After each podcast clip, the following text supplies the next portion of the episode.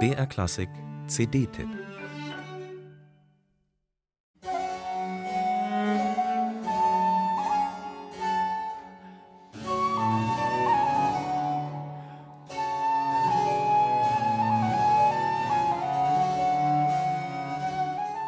Pierre-Gabriel Buffardin war der Flötenstar der Sächsischen Hofkapelle.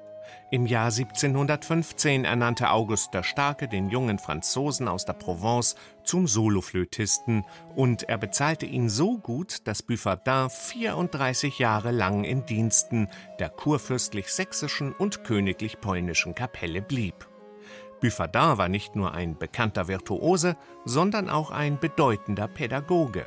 Zu seinen Schülern zählten etwa Johann Sebastian Bachs Bruder Johann Jakob und Johann Joachim Quanz.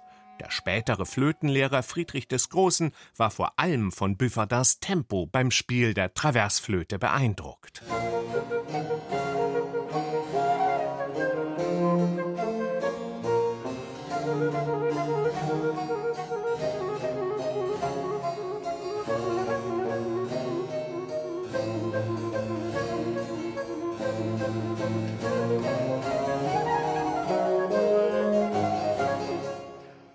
Anders als sein Schüler und späterer Konkurrent Quanz, der ein Riesenwerk von mehr als 200 Flötensonaten und 300 Flötenkonzerten hinterließ, haben sich von Buffardin so gut wie keine Kompositionen erhalten.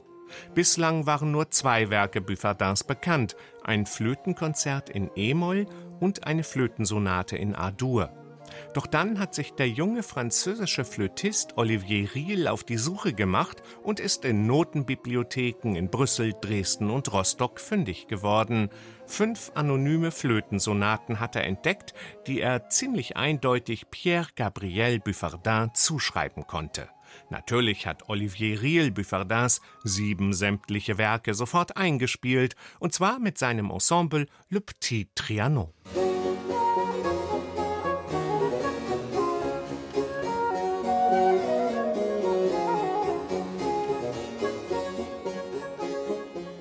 Wirklich geschmackvolle Barocksonaten sind das, die den Vergleich zu denen von Quanz oder Telemann nicht zu scheuen brauchen.